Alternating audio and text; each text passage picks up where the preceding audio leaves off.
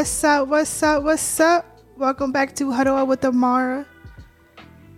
And with all my podcasting videos, I've been getting a lot of great feedback and great advice. And one of the advice I've been given is to start posting on YouTube, start posting on TikTok to gain more traction, to get more followers. So here I am trying it out. This is my very first recorded video. Y'all can see me.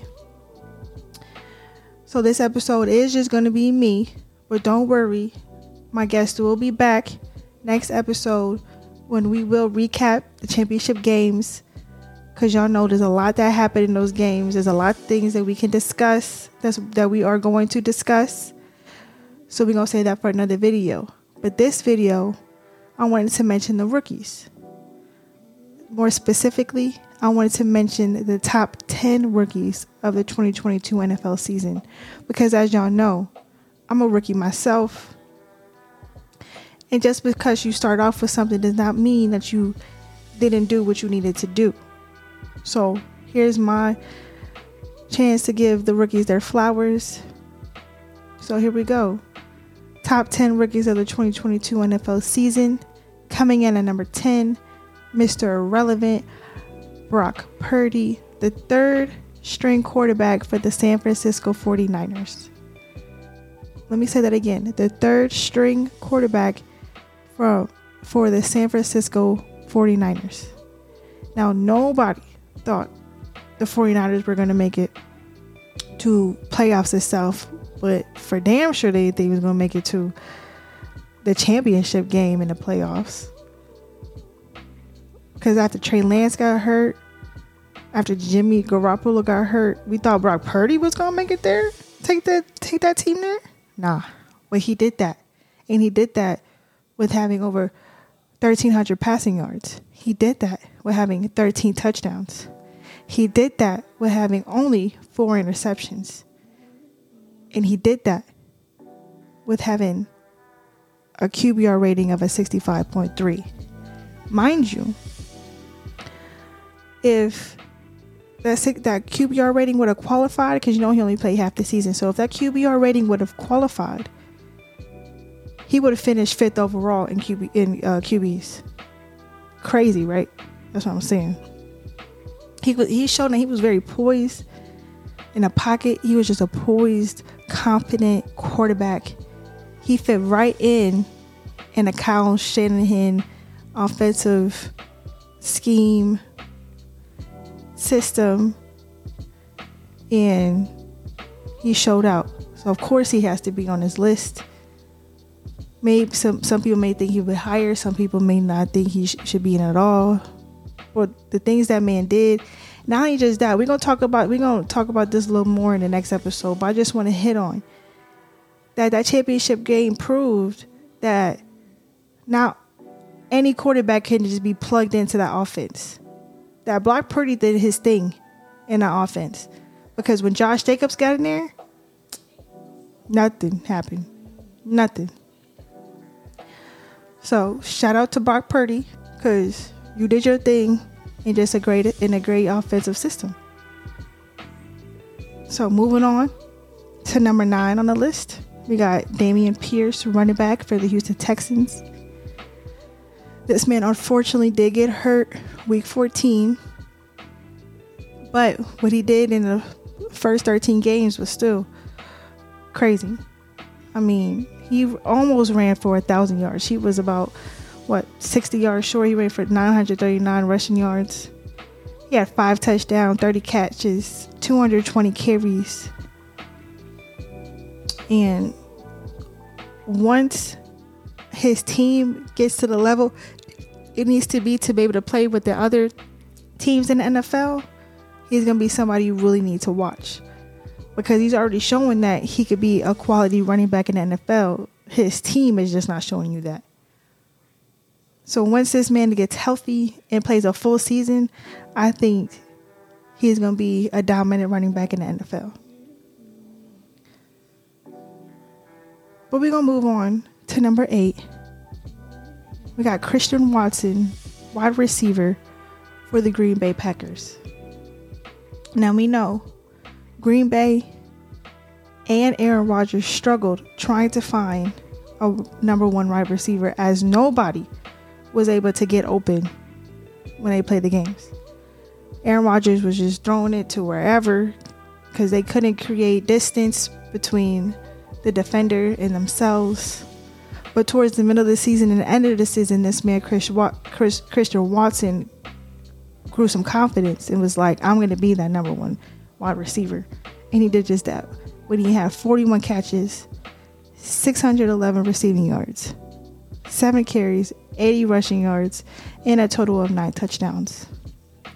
The last eight games, you could tell he grew his confidence.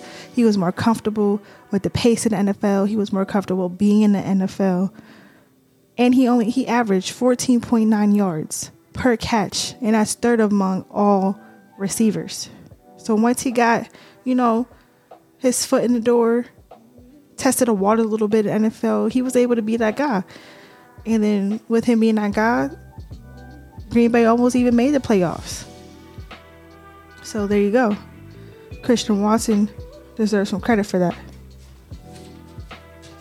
Moving on to number seven, I got my man Tyler Linderbaum, center for my team, the Baltimore Ravens. What this man did was crazy. I mean, he had seventeen starts. He had a ninety-four point seven pass block win rate. He had a seventy-seven point two percent run block win rate.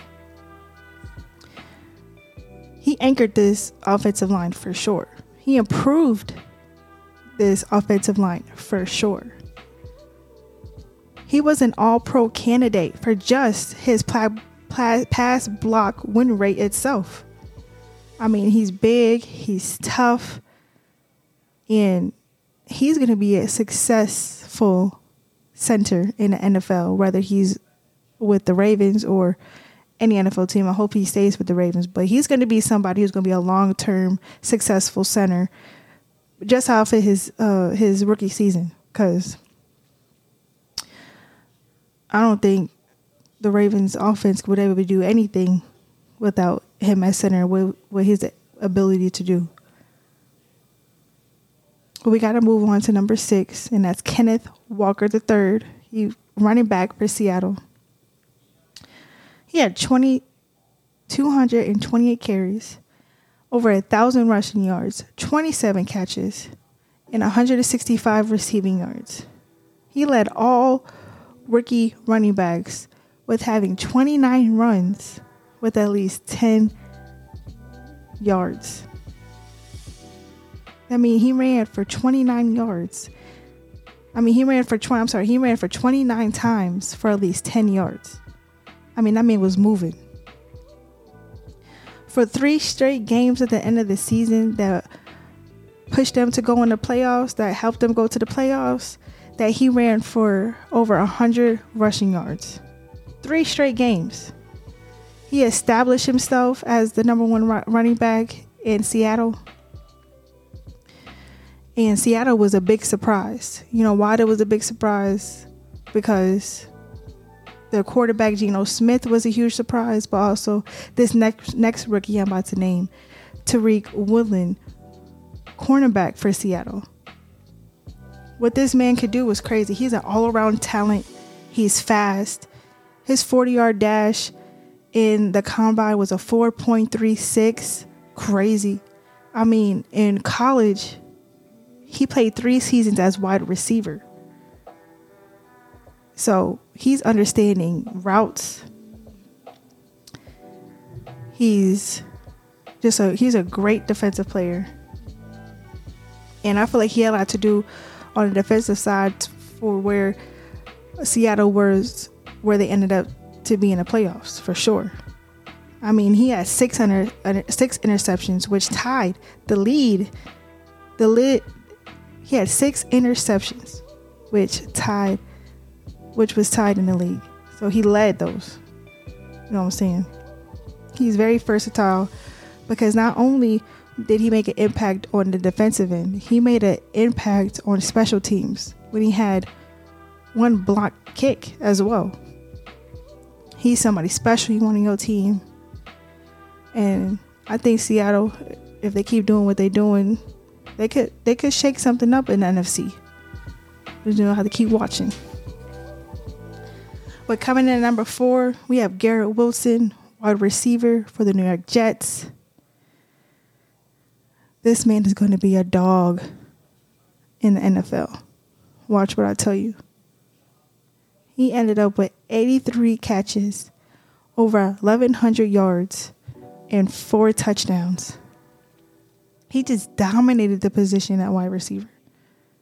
He proved that he could be a number one wide receiver, especially when there was no consist- consistency at the quarterback position. Like, none at all. He's proved that he's a big-time talent. The, his creative ways in route running, his be able, ability to be able to move his body to make these unbelievable catches. I mean, he's doing that all with little to no quarterback. Can you imagine what this man could do with a quarterback? And he led all rookie wide receivers with fifty, or all look, rookies with fifty-six first down catches. fifty-six first round catches. Crazy. This man is going to, he reminds me of like, oh, Ja'Marr Chase. Like they t- how they talk about Ja'Marr Chase, they're going to talk about Garrett Wilson. And that's why he's the candidate for rookie offensive player of the year, because of his ability to catch balls, his ability to move, to get himself open to catch balls. And so I can't wait to keep watching him play. Um, I'm just going to say this. I said this last year when we saw the draft. The picks that the Jets, the Jets picked for the draft was crazy. And I knew they was going to do something in A F C. They unfortunately did not make it to the playoffs, but they were very close without a quarterback.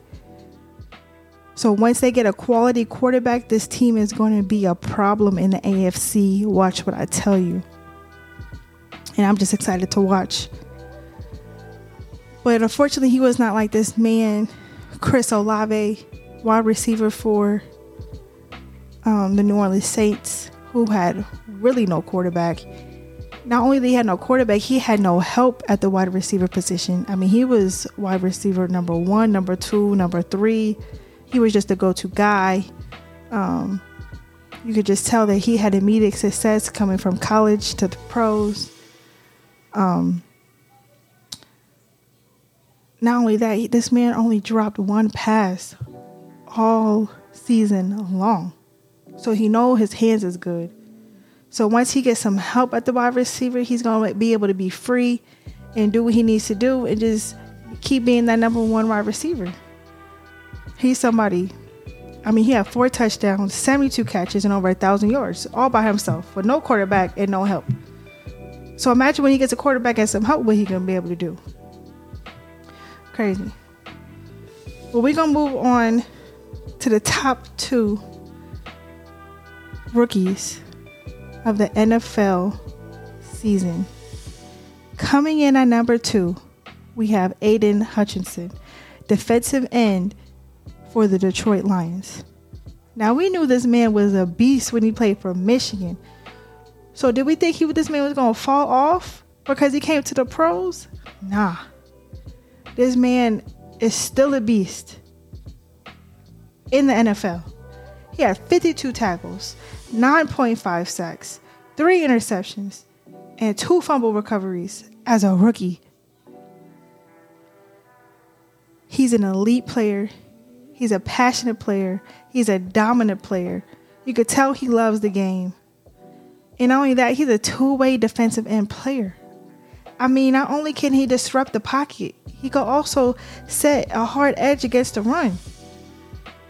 So he could be wherever. He's mobile. He's tough. He's big. And this man's going to be something special. Watch what I t- he, this man's going to be something special in the upcoming seasons. Watch what I tell you. He's going to be one of the top defensive ends. And you're gonna want, and everybody's gonna want him on a team. But right now, the Detroit Lions have him, and hopefully, they continue to do what they was doing at the end of the season and become an elite, elite team. But none of the men that I mentioned before is like this man I'm about to mention now, Sauce Gardner, cornerback for the, the New York Jets. This man, crazy. I mean, what this man could do is unbelievable. He is just, I mean, he has seventy-five tackles, two interceptions, twenty pass defend, defend, passes that were defended. He's small, but yet he's very explosive. He's a very confident player. So not only can he talk what he could do, he shows y'all what he could do at the cornerback position. His ability to be able to see routes to not to not to there not to be any space between him and the wide receiver is crazy. He, to me, I think he's going to be on his way to be the number one cornerback in the N F L, period. Because he's not from it, far from him right now as a rookie. I mean, he tied with Jalen Ramsey with the most pass defenders. It's twenty. They both had twenty passes out that were defended, defended by them, which was crazy. We knew who he was when he played for Cincinnati, and he just kept proving what he was going to be in the N F L. And I'm telling you, I'm going to say this again. If the Jets get a quality quarterback, because I didn't even mention for real Reese. Breece Hall, unfortunately, he got hurt in the season, but if that man didn't get hurt in the season, he would be on my top ten list. Because what he was doing as a running back was crazy on the Jets. So once the Jets get a quality quarterback, there's no telling what their team is going to be. And again, they almost made the playoffs without a quarterback. So once they have an O C and a quarterback that's on the same page, they're going to be scary in the N F L. And I can't wait to watch. But there y'all go. Those are my top ten rookies of the twenty twenty-two N F L season. I hope y'all enjoyed it. Please keep liking. Please keep following me. Follow my journey. I got better equipment, so I know I sound better. And I'm excited. And I'm going to catch y'all next episode with my guests. I'll see y'all later. Have a great day.